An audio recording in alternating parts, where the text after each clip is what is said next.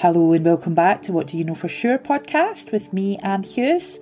In this episode, I was joined by Dr. Donna Lee, who was joining me from Sacramento in the United States. So it was great to have another voice, another perspective, someone from a different culture on the podcast with me this week.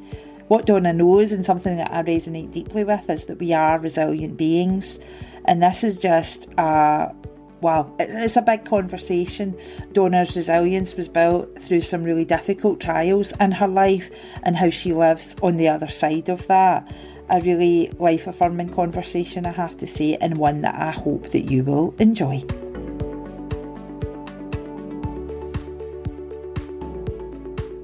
Donna, thank you so much for joining me on the podcast. Thank you for having me. I feel grateful for this experience. Yeah, and you're joining us from across in Sacramento, so it's lovely to welcome you over over Zoom to Glasgow. Uh, tell us a bit about you, Donna. Um, I am a intuitive spiritual life coach. I've been doing this work for the past 22 years. I fell into this career because I was in chiropractic school and all of a sudden I got more into the intuitive work with patients in clinic and I realized that healing was more than just a physical body, but also the spiritual body. And after school, I found myself doing more coaching, consulting, even some psychic readings. And through my own personal journey through healing, I've been able to facilitate I work with mostly women, some male clients who want to rebuild their lives after going through traumatic events. I've had to overcome a few traumatic events myself. I lost my parents at a young age. I was a teenage mother. And my son passed away 15 years ago from a brain tumor. So I've had to rebuild my life many, many times. And I always felt connected to other people. And I felt like, whoa, this happened to me and I can help clients facilitate and find their way mm-hmm. after going through different traumatic events. Yeah. Because I feel like life is a constant experience where we're rebuilding, learning, growing, and it shifts all the time. Yeah, yeah, that is that's really traumatic events that have happened in your life. I'm sorry to hear that, Donna, but you are on the podcast to answer the question Tell me, Donna, what do you know for sure? I know for sure that we are resilient beings. And when I say re- resilient, I mean, yes, you can have pain, you can have hurt, you can have betrayal, you can have trauma, and you can rebuild your life. We are designed to be resilient. So even for the person who thinks they can't start over, yes, you can. For the person who has given up, you don't have to give up. There is a way. Yeah. Take your time to grieve. Take your time to run the emotions of hurt, anger, whatever, and then know that you could find your way back to yourself again and even have a better experience. Yes. So I know for sure that we are powerful co creators and we are very resilient. I, I, love this. I actually do a workshop that I've delivered to hundreds of people now, especially over the pandemic, on uh, resilience, on building resilience. And I would say that I am also very resilient being, but what I recognise about my resilience is that it was probably built in the very most difficult times of my life. It's like it's like a muscle that I had to exercise, and I had to yes. start exercising it when I was really young. My mum passed away when I was fourteen, so I was very young. And then um, I had a had a brain injury six years ago, and when I reflect on that, I think if all the other things that have happened in life hadn't happened, would I have had the resilience to get over the brain injury? I don't know that I would have. And therefore, it's sort of all perfect. When you contemplate your own resilience and you being that resilient being, do you think that was built, that that was forged in the fire of those really difficult times you told us about at the outset? You're losing your parents, being a teenage mom, losing your son, my goodness, such hard times do you think your resilience was there before, or do you think it came in those places?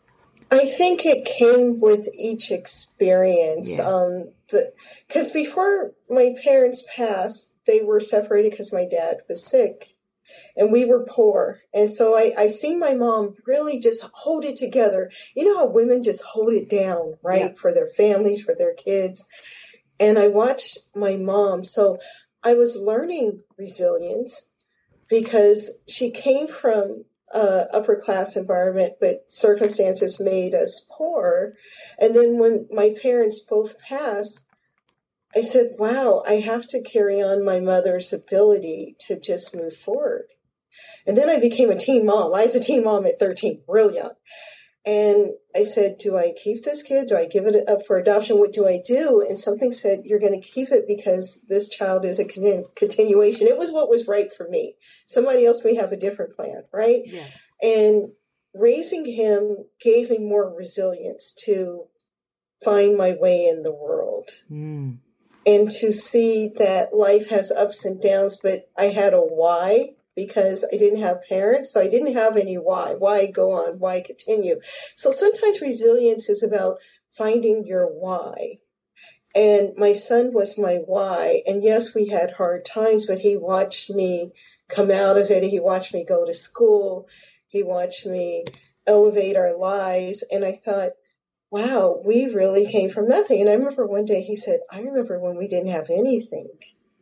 And now look at what we've done. And so I learned it. And then when I lost him, and it was sudden, it, it was a diagnosis, had surgery, 12 days later, eight days after that, he passed.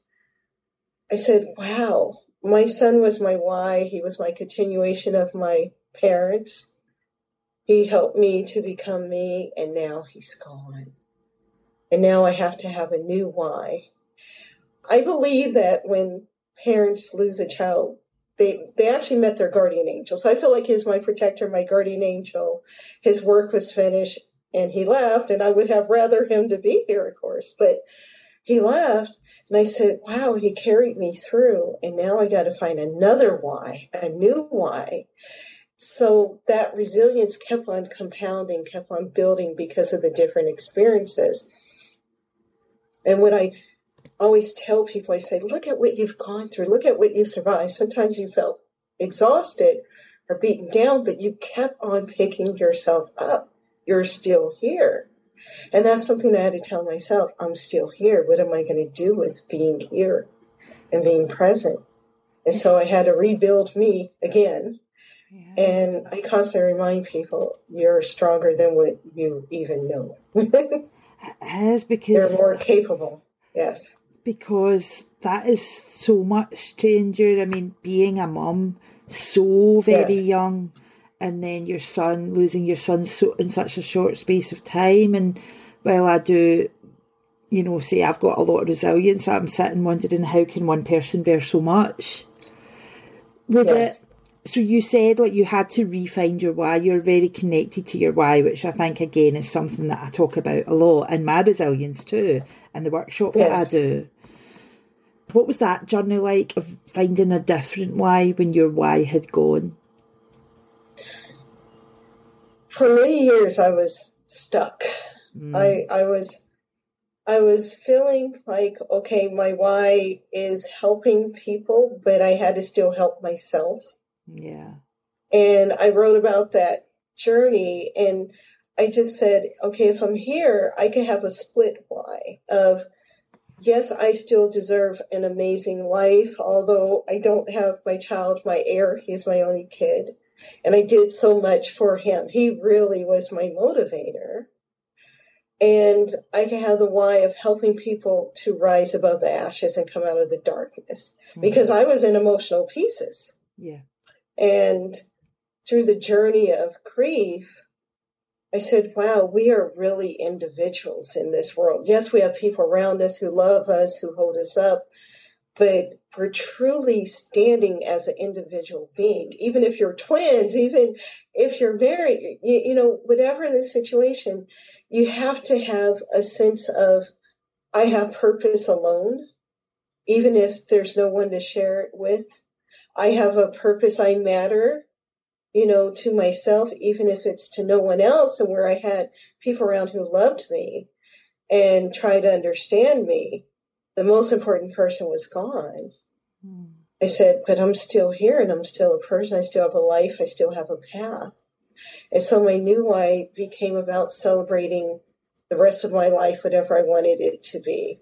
If I wanted to be traveling, speaking, working with clients, doing nothing, having days where I do nothing, my why was just self care.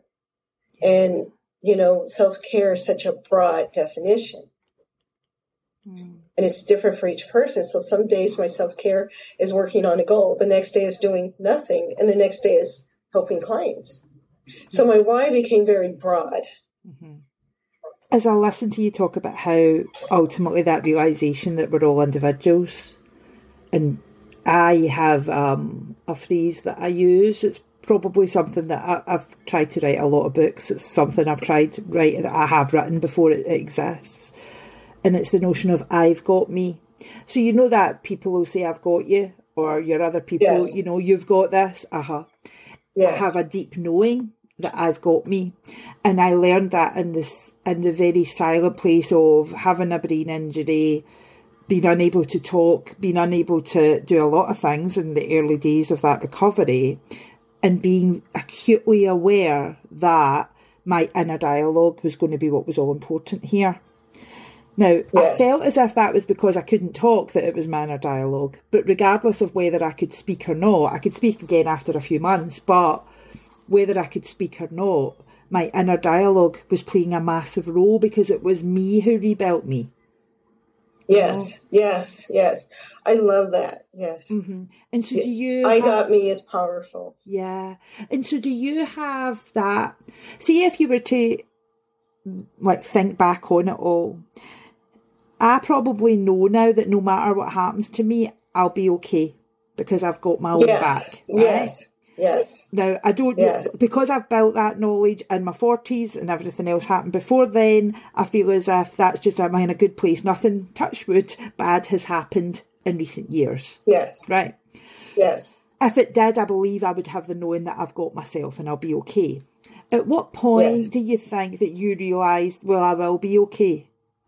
And all of that heartbreak and all of that ha- sadness and those really, like, oh, goodness, I couldn't imagine the, the pain that you would have been in. At some point, did you have a, a moment of clarity where you were like, but I will be okay?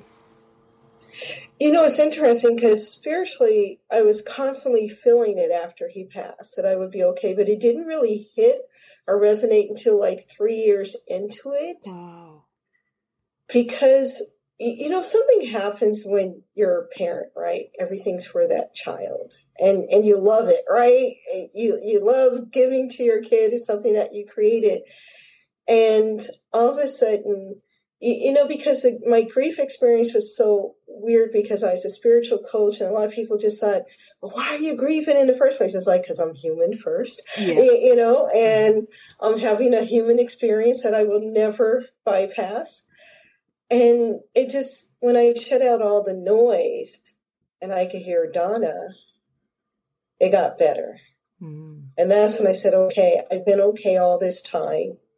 I've been able to work, function, travel the world, you know, I'm going to be okay. And I said, okay, my guardian angel is not in physical form, but he's in spiritual form. And he's telling me, you're going to be okay. Yeah. Yeah. Mm-hmm. And it just kind of hit. But I also gave myself permission to feel whatever feelings ever come up. If, mm. if sadness was to come up again, it doesn't mean I backstep or I didn't heal. If anger came up, it didn't mean I went backwards because what is anger? It's sadness bodyguard, right? Mm. It's under anger, sadness. So when I embraced all of my feelings, that's when I knew I was okay and that I didn't have to give definition to it or give a certain look because I was a spiritual coach. And I learned to take that for myself. And that was the freedom of I will not walk in any form of perfect healing yeah. and I will just be. Yeah. Mm. And, you know, it comes in waves. I love that that you gave yourself permission to feel your emotions and all of them. And I think society, the Western world, doesn't really set us up for doing that, does it? And so it, it takes a, a brave, it takes a brave soul, I think, to feel their emotions because actually, mostly if you were to feel all your emotions, you would be criticised for it. You would be demonised Yes. for it, like you know. And so, feeling your emotions is is huge, and I think a real lesson probably for us all. If you can encounter everything that you've been through, and that's one of the things that you feel set you free is to feel your emotions as you feel them, and that's that's Yes. huge. That's huge, isn't it?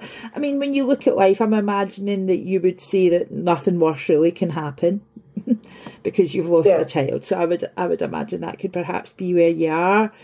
Do you feel resilience in the face of whatever comes next, given that we don't know what's around the corner? Yeah, I feel like I can get through anything. You, you know, I've had a few health scares. I, you know, was actually clinically dead in, 2015 due to fibroids. I had lost a lot of blood mm. and they didn't think I was going to make it. I just told the doctor, I said, this is not even going to faze me. If you knew what I'd been through, it's like whatever. And he's looking at me and he goes, "You may not make it. You know, he was honest with me. And I said, then that's what it is. That's just what it is. And I said, I can't change it anyway. Y- You know, but then, you know, I was getting those intuitive hits that I would survive. Yeah. But, you, you know, when it's our time, it's our time. And that's something that I really made peace with. Yeah. Me too. Yes. And yeah, because we can't control those things. And Exactly. The joy of life is, is not wanting to control it all. It's to live it and to know some things will happen that don't feel good, but you can bounce back, yeah. you know. I love the way that you talk about being so intuitive and I think in, I, I would say I, I'm very intuitive too. I fully agree with you when it comes to holding too tightly onto life. I, I know that's not in my gift and therefore I'm quite accepting of that. But do you think that that intuition, that intuitive nature is something that we all have, but we've silenced it so much that none of us can hear it and actually the opportunity is open to us all? Absolutely. We were all born with it, but some people are scared of it. Mm-hmm. And because it's a different type of power, it's the power of knowing, but it's also the power of knowing that I don't have control Yeah. at the same time. And I, I think it scares people because a lot of people want the gift to be in control. And I said the greatest thing I learned is that I have control over nothing Mm. from having this gift, and that's okay. And a lot of people won't access it because they don't want to be weird. They want to fit into the norm. And I remember that. I and my whole family has this gift, and for years I had shut it down because I wanted to be normal. Mm. I wanted to fit in, and I didn't know how to manage it. And then I had a friend that forced me to. She goes, "This is who you are. You're going to just keep on denying yourself, and you're not authentic." And so it is an authentic part of ourselves of ev- for everyone to be intuitive, but it's actually shutting out the noise of everything else and caring what people think Yeah. to get in touch with that. And once you get in touch with it, use it to understand life but not to control life. Wonderful. Thank you so much, Donna, for coming on the podcast and sharing your story and your wisdom with us. Oh, thank you for having me. Thank you. You're a wonderful host.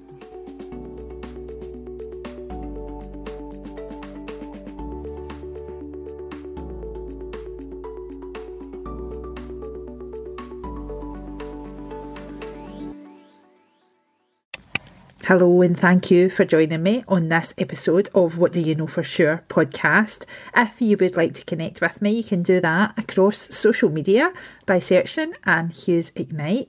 If I refer to my radio show and the podcast, you can catch those on my Mixcloud. Again, just searching Anne Hughes Ignite. And if you or anybody you know want to answer this question with me, please do get in touch. Just go onto my website, annehughesignite.co.uk, and fill in the contact page at the bottom, and I'll be delighted to have this conversation with you too. Thank you.